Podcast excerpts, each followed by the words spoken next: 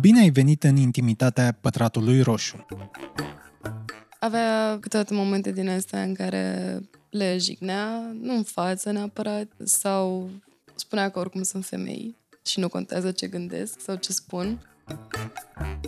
Astăzi este o discuție importantă. Va fi la fel de importantă și mâine, și peste un an, și probabil în următorii 50 de ani. Vorbim despre masculinitate cu nuanțele ei de masculinitate toxică. Vorbim chiar noi. Așa că ai face bine să asculți, pentru că se lasă cu niște lecții foarte utile pentru tine.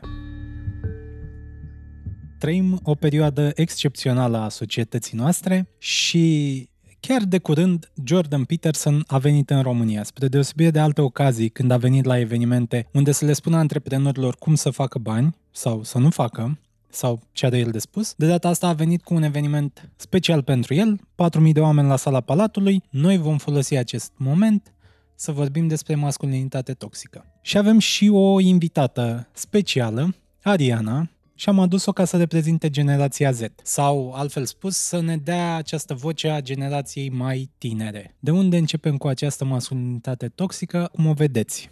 Peste tot.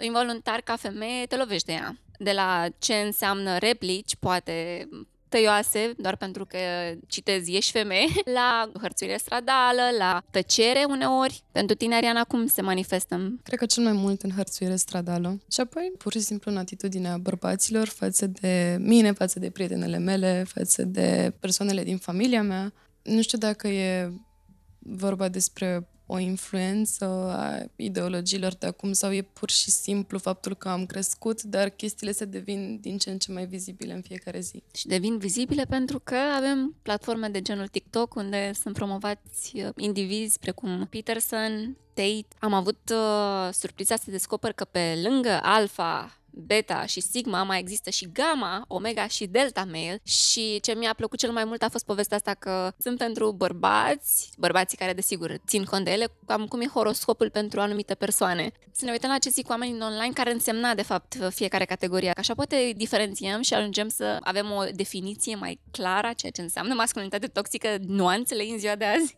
Zic că alfa male sunt cei care au foarte multă încredere în ei, de regulă lideri, CEO în zona asta și foarte carismatici. Beta sunt ăia sub ei, sunt submisivi, ăia prietenoși, care sunt mai rezervați și loiali și ar dori să fie alfa, dar n-au cum, pentru că nu se pot încadra în uh, tiparul de mai devreme.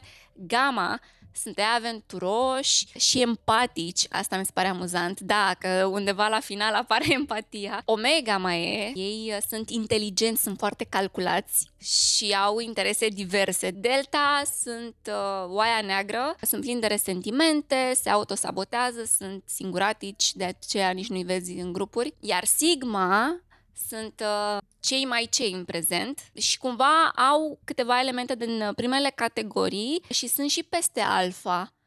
De au și tracțiune. Iar în ziua de azi, în ce am văzut mai ales pe TikTok, uh, sunt asociați cu personaje, nu știu, ca Joker, ca John Wick, de exemplu, Patrick Bateman din uh, American Psycho și personajul Edward Norton din Fight Club, adică acolo sunt uh, încadrați Sigma Males. Cu astfel de personaje mi se pare chiar bine să fii încadrat la Sigma, mai ales că vorbim de niște actori care arată bine și care par eterni.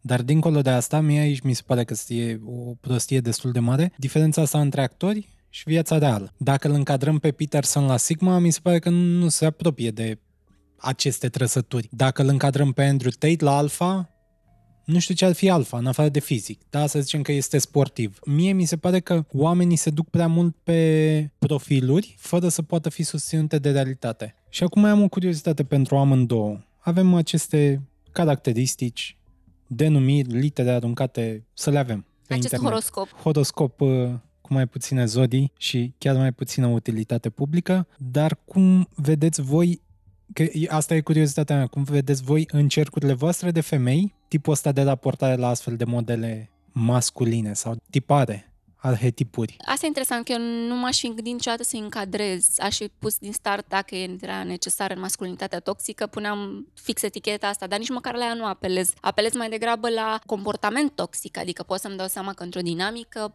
tu ca bărbat față de mine sau față de alte femei poți avea o reacție ne la locul ei nesănătoasă sau influențată de anumite prejudecăți pe care le ai doar din ideea în care spui că, hei, e femeie, de-aia face X lucru. Redai această idee sub forma unui comportament anume sau o spui direct asumat. De-aia nu m-aș fi gândit niciodată că există atâția termeni pentru masculinitate toxică și mai ales că există această nevoie a bărbaților de a se regăsi într-o etichetă și a tinde spre ea, că un bărbat care s-ar vedea ca delta și-ar dori să fie un gamma, poate asta să-l mobilizeze, poate pe asta mizează de fapt și Peterson cu regulile lui magice. La tine, Ariana, cum e? Mie mi se pare mai degrabă că e vorba despre nevoia asta, bine, atât nevoia de a aparține unui grup și de a te simți inclus undeva, cât și nevoia de a-ți justifica singur anumite comportamente pe care într-un anumit procent le consideri ne la locul lor, dar nu vrei să accepti asta. Când zic asta, mă gândesc la faptul că majoritatea lucrurilor și comportamentelor toxice pe care le avem sunt aici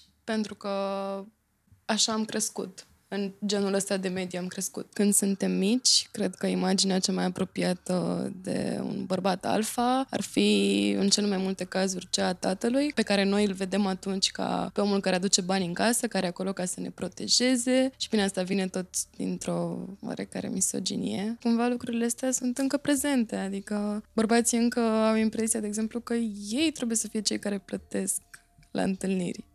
De ce? De, de ce a rămas chestia asta? Asta mi se pare un uh, topic bun.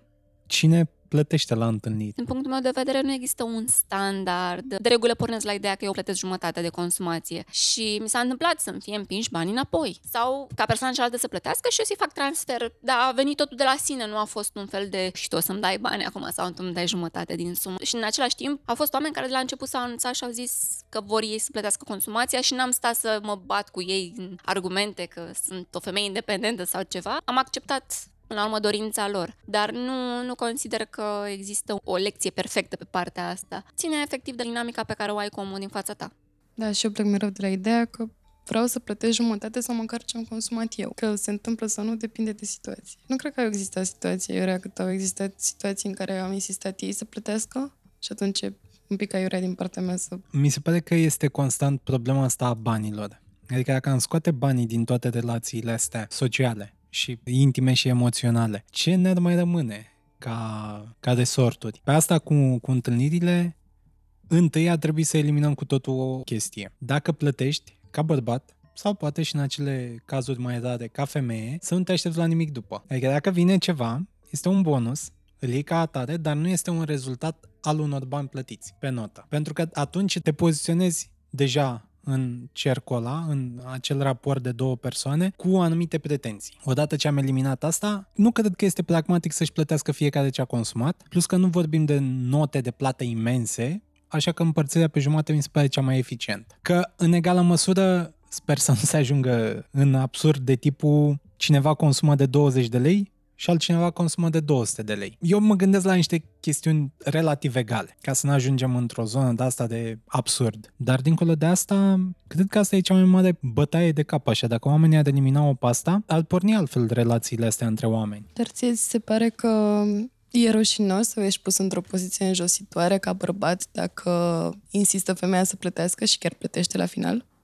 Eu aș zice că nu e neapărat înjositor, dar o zic cu o anumită educație și o anumită culturalizare în zona asta, dar cu siguranță e înjositor pentru majoritate. Că nici atât nu poți să ai acest moment în care ai plătit fie pentru timpul ăla, fie că a acceptat să iasă cu tine, pentru că oricum majoritatea bărbaților se poziționează în uh, întâlniri ca și cum femeile le fac un beneficiu.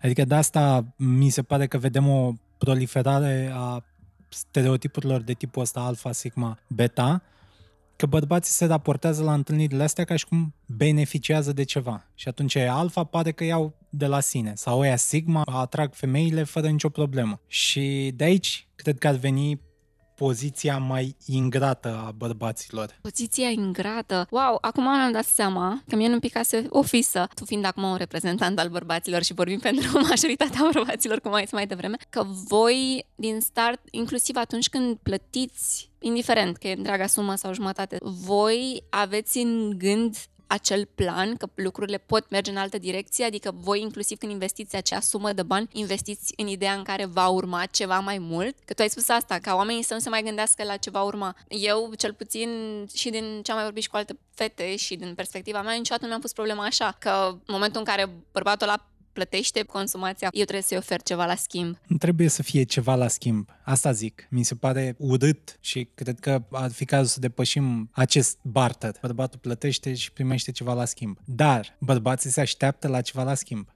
Nu ar trebui să fie o impunere, nu ar trebui să-ți schimbi părerea despre femeia doar pentru că n-ai primit ceva la schimb, dar da, majoritatea se așteaptă la ceva la schimb. Și acum, eu am altă curiozitate pentru voi. Voi investiți timp în întâlniri fără să vă gândiți că poate fi mai mult? Fie acea întâlnire, fie altele? Adică nu ăsta e scopul întâlnirilor, să fie mai mult? Întâlnirea, da, timpul, da. Putem să ne plimbăm prin parc, să vorbim și să, nu știu, să-ți plimb câinele că l-ai scos și pe el cât uh, veneai în parc, dar uh, de unde pornise exemplu? Era vorba de bani că schimbul acela, banii ăia, vin de fapt și cu o greutate, greutatea acelei promisiuni că poate se va întâmpla ceva. Și întrebarea mea, dar de unde vine această așteptare ca femeia să dea ceva la schimb? Mie nu mi se pare că este neapărat vorba despre a aștepta ceva la schimb, cât e mai degrabă vorba că bărbații vor să demonstreze că pot să plătească pentru nota aia și e mai degrabă ceva care ține de orgoliu. Acum că ai zis asta cu orgoliu, mă mai gândeam la o chestie destul de prezentă în cultura masculină. Nu știu cum e educația pentru voi în primii ani de viață, dar noi cumva suntem învățați să avem un beneficiu direct al unei acțiuni. Da, dacă muncești, faci ceva în copilărie sau în adolescență, e un beneficiu. Dacă faci o activitate fizică, e un beneficiu.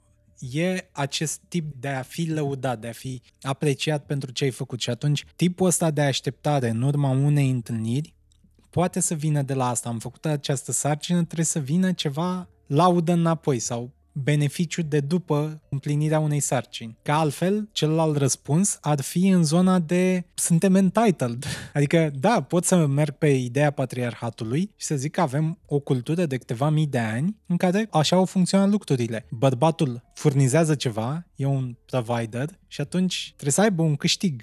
Nu, nu poți să ai o societate Uh, ghidată după valori egalitare sau uh, utopice sau chiar uh, creștine de ajută-ți aproapele sau hai să ne fie tuturor bine. Mi se pare că noi am fost mai degrabă educați și crescuți în spiritul câștigului imediat și unui tip de recompensă, poate chiar dresaj. Din fericire, fiind dresaj care funcționează așa, înseamnă că ne putem și dezvăța de el, că până la urmă de-aia au mai apărut și inclusiv fete care se încadrează în tipologiile astea, pomenite mai devreme, alfa, beta, gamma, omega, așa mai departe. Mă întrebam dacă nu poate asta să fie o rădăcină a obiectificării. Normal, te are legătură și asta, că ești un obiect. Și tu ești recompensat pentru că am investit bani în tine.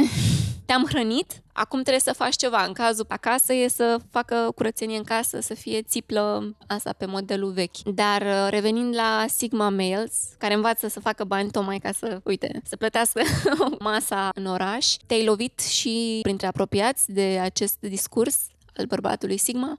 Da, a fost un meu iubit, cred că prin al doilea an de relație a început să se uite foarte mult la diversi influenceri care promovau genul ăsta de comportament, cum ar fi Andrew Tate sau Jordan Peterson. Avea mici scăpări care nu m-au afectat neapărat relația, dar uh, le-am observat în modul în care se raporta el la alte fete. Adică ce făcea mai exact? Nu făcea nimic în mod special, doar că avea câteodată momente din astea în care le jignea, nu în față neapărat, sau spunea că oricum sunt femei și nu contează ce gândesc sau ce spun.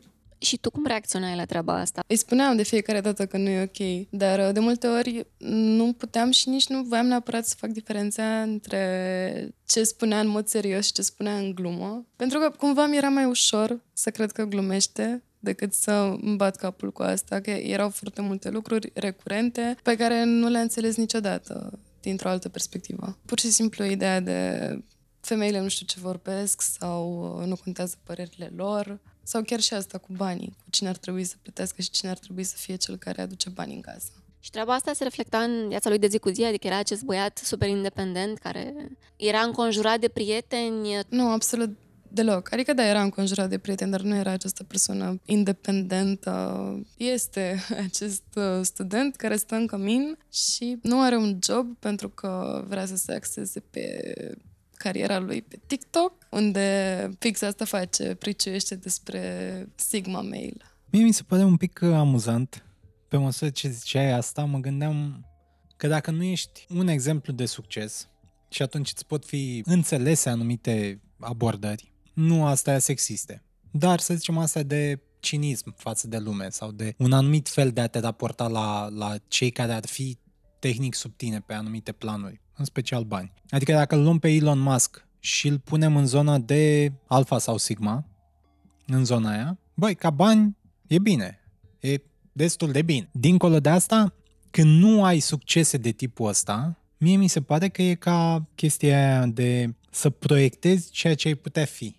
Să te gândești că dacă tu încerci să fii acolo, cumva succesul vine prin nemuncă, ci prin dorința de a fi, de a avea succesul ăsta. Și aici mi se pare fascinantă altă legătură. Cum ziceam la început, noi vorbim de tiparele astea pentru că le vedem în filme sau în diverse produse de divertisment, doar că alea fix produse de divertisment, unde actorii, oamenii care interpretează rolurile alea sau sunt aleși pentru stereotipurile alea, sunt cât de cât foarte bine, și fizic și pe profilul ăla. Oamenii nu au trebuit să strângă bani pentru rolul ăla. I-au primit într-un scenariu, adică e un scenariu, o chestiune ficțională.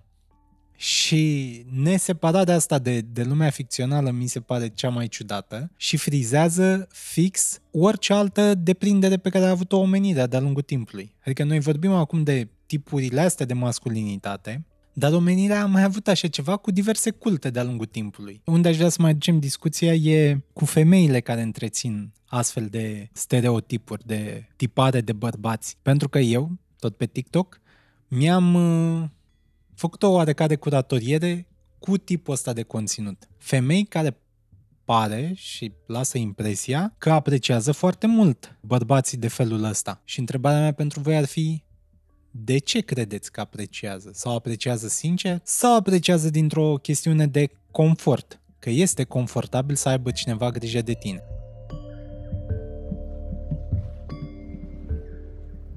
Cred că ține tot de mediul în care a crescut fiecare și dacă așa ai început să vezi bărbații de când erai mică și nu ți-a fost în niciun fel distorsionată perspectiva asta, atunci așa o să vezi și când ești adult. Și o să ai impresia că chiar ei trebuie să aducă bani în casă și să fie în felul ăsta autoritari și tu trebuie să stai să speli vasele și să faci mâncare.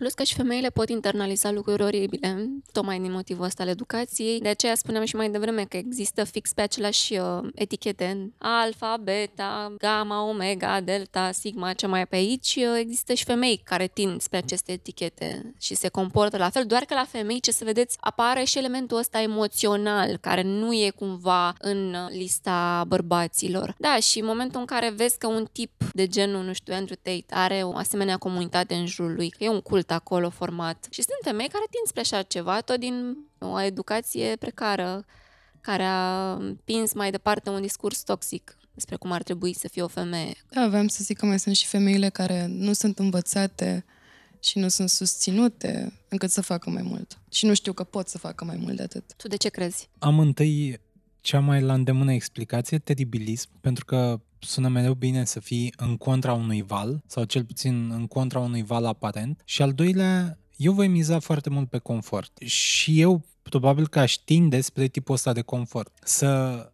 îmi fie luate diverse griji din atenție, da, grija banilor. Cum ar fi să nu trebuiască să muncesc? și să am acest cadru în care mă pot desfășura. Cum ar fi să nu am uh, diverse griji de tipul locului în care sunt, siguranței, călătoriilor.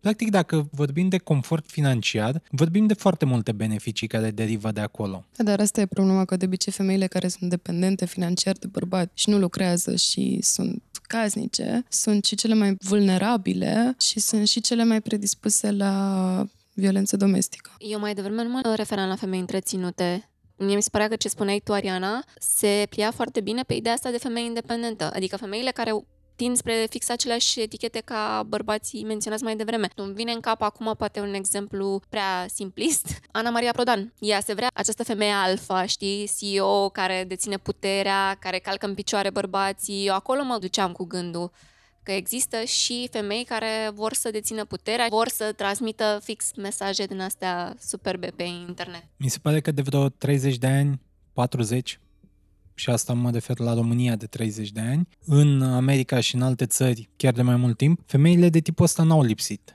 Doar că sunt mai vizibile acum. Și nu cred că tind către anumite tipare de tipul ăsta, ci mai degrabă au dat lovitura. Adică s-au remarcat prin ceva. Și există această poftă de putere în foarte multe persoane, indiferent de cultura și educația și creșterea lor. Normal, eu nu ziceam că le tind, că probabil nici nu știe despre această etichetă, mă gândeam uh, tot în ideea exemplului de mai devreme cu personajele fictive din filme. Vezi această femeie pe care poate tu ca femeie la rândul tău poți să o iei ca exemplu și zici eu vreau să devin ca, să zicem în cazul de față, cum am zis eu, exemplul meu simplist, Ana Maria Prodan, pentru că ia uite cum toți tremură în jurul ei, toți în momentul în care o văd uh, stau drepți și o ascultă, după cum cred că ați mai văzut și voi, e femeia care dă bărbați. Ce poate fi mai uh, puternic de atât? Închei ideea asta cu poate cel mai bun uh, exemplu, reginele de-a lungul timpului. Adică avem destul de multe exemple cu femei care au ajuns să conducă țări și să-și facă cât de cât un renume, iar unele dintre ele au ajuns la un renume considerabil. Nu cred că se potrivește chiar 100% exemplu cu reginele, pentru că acolo vorbim de o monarhie, vorbim de o familie, o moștenire, pe când la, mă rog, exemplu dat de mine, femeia respectivă vine cu o poveste. Femeia care a crescut și la țară, că mai are și această abordare, singură s-a zbătut și a obținut ce a obținut. Acolo e cumva ce văd eu ca diferență față de regine. Și asta e adevărat, reginele nu prea cresc uh, de la țară. Un uh, alt uh, punct pe care aș vrea să-l discutăm are legătură cu aceste tabere de care tot auzim, tabere de masculinitate. Voi v-ați vedea într-o tabără de feminitate sau de masculinitate, adică în, în acest ecosistem în care să fii expus la diverse acțiuni care să-ți consolideze ceva în tine? Ați avut contactul ăsta cu tabere ale din liceu? Sau v-a atras cumva ideea asta? Acum că pui problema așa, nici nu mi-aduc aminte. De fapt, nici nu cred că am văzut. Poate există, dar eu n-am văzut uh, pe internet nimic similar. Tabere pentru feminitate. Există influențărițe, dacă e să luăm așa și ne întoarcem la TikTok, care te învață cum să fii o doamnă respectabilă. De la, nu știu, mers pe stradă până la cum servești masa în oraș. Însă,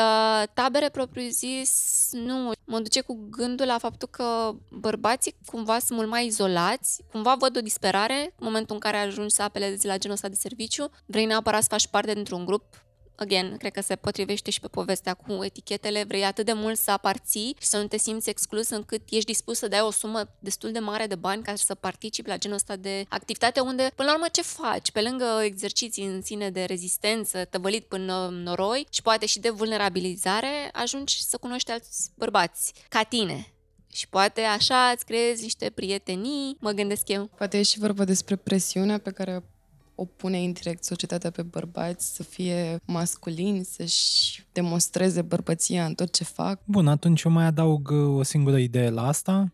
E o atingere rapidă a unui cel. Ce vrei să fii? Să primești eticheta de bărbat adevărat? Iată, această tabără, o săptămână, două săptămâni, munte, frig, alți bărbați? Iată eticheta. Plătești banii ăștia, la final primești această diplomă. Este gratificare cât de cât instant. Ce înseamnă un bărbat adevărat? Păi ce propune tabăra? Pot fi tabere care presupun că înveți să ai rezistență la frig, la efort, la spart lemne, la meditat alături de alți bărbați, la atras succesul, la poate să însemne orice. Dar pentru aceste două cuvinte, bărbat adevărat, treci prin acest demers. Și eu mai văd acest demers și ca un soi de terapie. Mulți, probabil mulți, mă gândesc, acum na, e o teorie, că cei care apelează la genul ăsta de servicii mai degrabă ar apela la așa ceva decât să apeleze pe bune la ceea ce ar avea de fapt nevoie, anume terapie. Mă gândesc că acolo există o disfuncționalitate, ceva ce îl oprește sau blocaj în viața lui de zi cu zi încât apelează la așa ceva. Dar tu ai participat la genul ăsta de tabără. Eu am o aversiune pe cheltuit banii pe promisiuni. De-aia nu mi-au plăcut cursurile de investiții făcut bani rapid, cursurile de succes. Nu îmi place nici ideea asta de tabără în care îți cultivi anumite deprinderi. Personal, aș face o tabără de tipul ăsta, dar pe niște considerente foarte pragmatice. Deci eu aș organiza-o. Schimbat prize, schimbat becuri, strâns, schimbat lucruri care țin de instalația de apă, sau wc sau orice ține de zona asta de instalații sanitare, pentru că alea sunt mult mai pragmatice atunci când chiar ai probleme. Schimbi bateriile femeilor din viața ta o să te iubească mai mult decât uh, dacă ești bărbat adevărat cu etichete din tabele de-astea, făcut curățenie, spălat vase, că până la urmă, revenind la Peterson în cartea lui cu 12 reguli pentru viață, el zicea să-ți faci patul în fiecare zi. Adică, iată, Hai să vedem cu astfel de lucruri și lăsăm etichetele, că și așa stăm la bloc, majoritatea stăm la bloc, nu avem nevoie să spargem lemne sau să ne spălăm cu apă caldă, mai puțin oamenii din sectorul 6, asta e ne pare rău de ei, dar n-aș plăti. Din considerentul ăsta, pentru că mi se pare o rețetă a succesului pentru oameni care organizează așa ceva, nu pentru oia care practică așa ceva. Aș plăti pentru tabere care te învață ceva pragmatic sau îți explorezi chestii artistice, dar nu astea care îți vând ceva ce nu poți să cuantifici. Nu poți să cuantifici că ai devenit mai bărbat cu 50%. Eu la tabăra ta spun că ai, ai putea să deschizi uh, lista și pentru femei, nu doar pentru bărbați. Și ele trebuie să învețe lucrurile de genul ăsta și multe alte persoane. Ariana, dacă ar fi după tine, ai accepta genul ăsta de etichete, le-ai șterge? Ce etichete ai aduce în plus? Că până la urmă văd că oamenii, dacă tot caută etichete, înseamnă că au nevoie de ele, sub o formă sau alta. Eu nu cred că accept nici eticheta de bărbat adevărat, pentru că nimeni nu poate să definească asta în termeni obiectivi. Dar e importantă, nu schimbă cu nimic uh, viața mea faptul că zic am un bărbat adevărat lângă mine.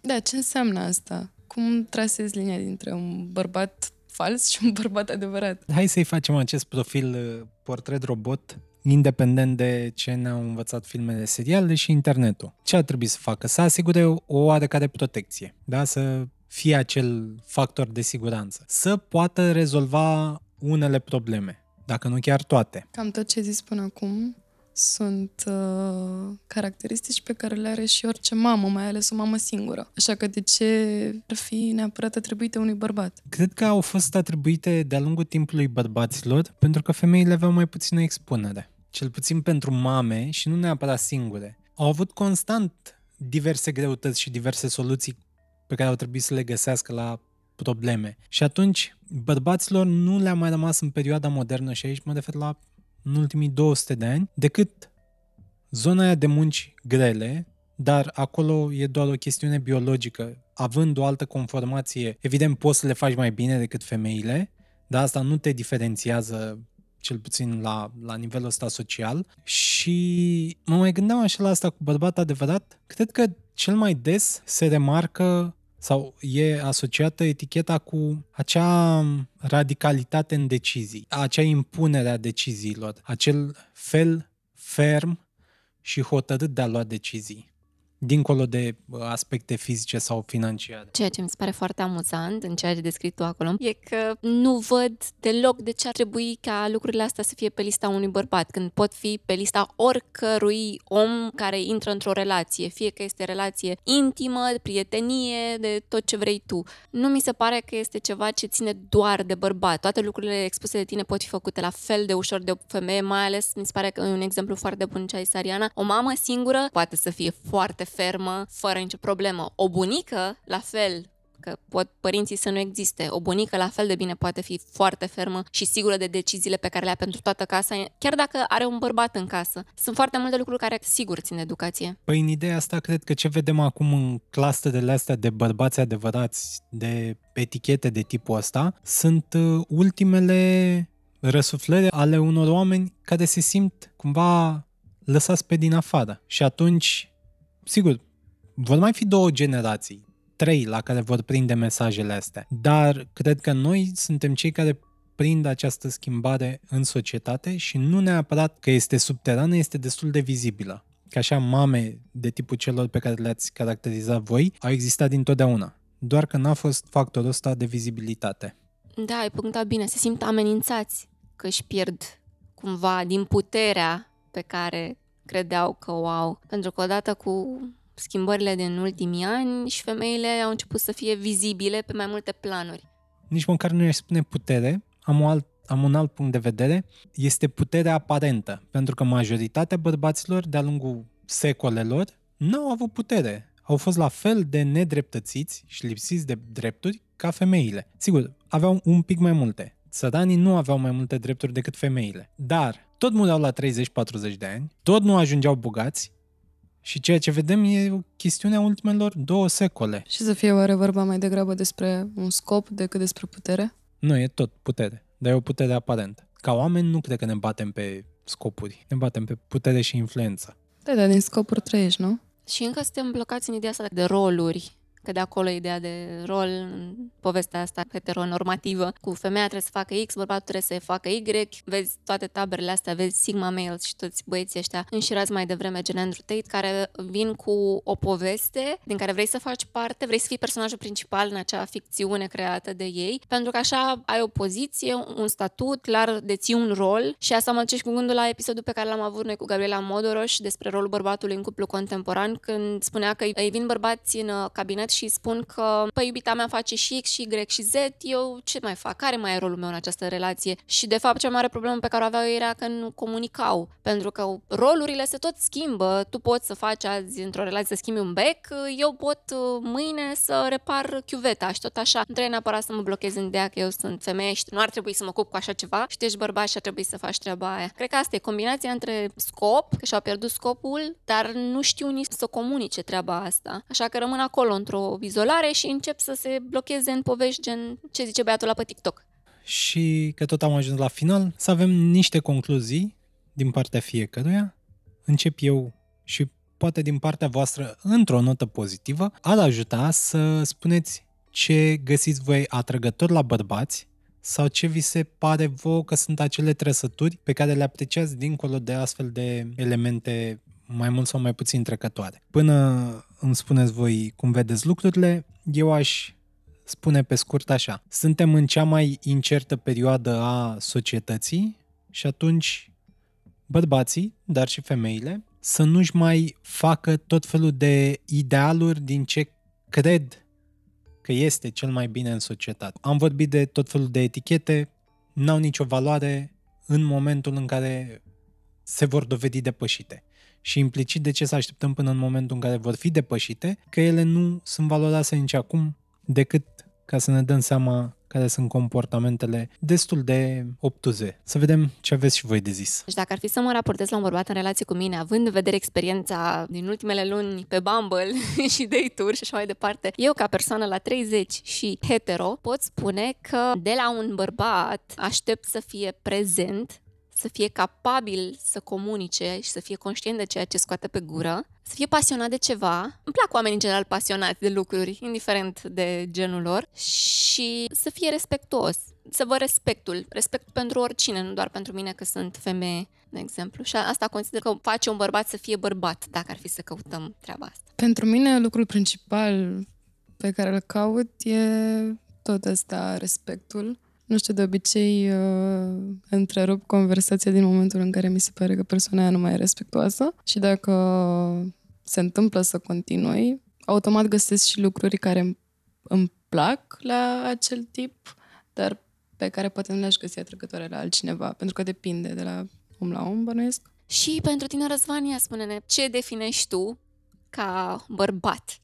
Ce nu am uh, auzit la niciuna dintre voi și mie mi se pare mai important, e să se țină de lucrurile pe care și le asumă. Nu toate, da? nu, nu zic de tot felul de mărunțișuri, că punctualitate, nu, dar sunt anumite momente în care știi că ceva e serios. Și în momentele aia de seriozitate să știi că te poți baza pe acea persoană. Asta mi se pare importantă și pentru bărbați și pentru femei, o responsabilitate și o responsabilizare să nu-și găsească scuze. Și asta mi se pare important, mai ales pentru bărbați, pentru că vin pe tot filonul ăsta de decenii, secole, în care tehnic așa a fost clădită lumea. Da, au avut cea mai mare expunere. Femeile neavând tipul ăsta de expunere, ei ar fi trebuit să tot cultive asta. Mie asta mi se pare important, să transmiți acest tip de încredere.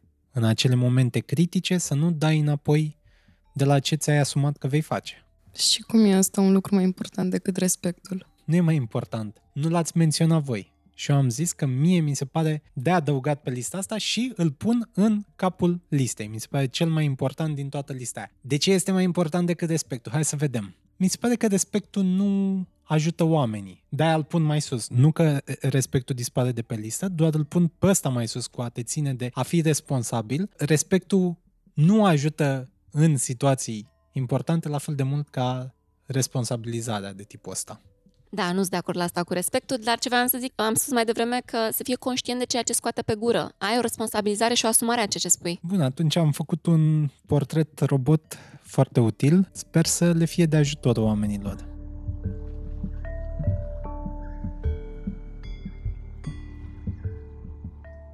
Podcastul Pătratul Roșu este realizat de Dana Alecu și Răzvan Boltărețu. Găsești toate episoadele pe Spotify, Apple Podcasts, YouTube și orice altă platformă de podcasting. Totodată, nu uita să ne urmărești pe Instagram și Facebook ca să afli care vor fi următorii noștri invitați și să ne spui ce ai vrea să știi de la ei.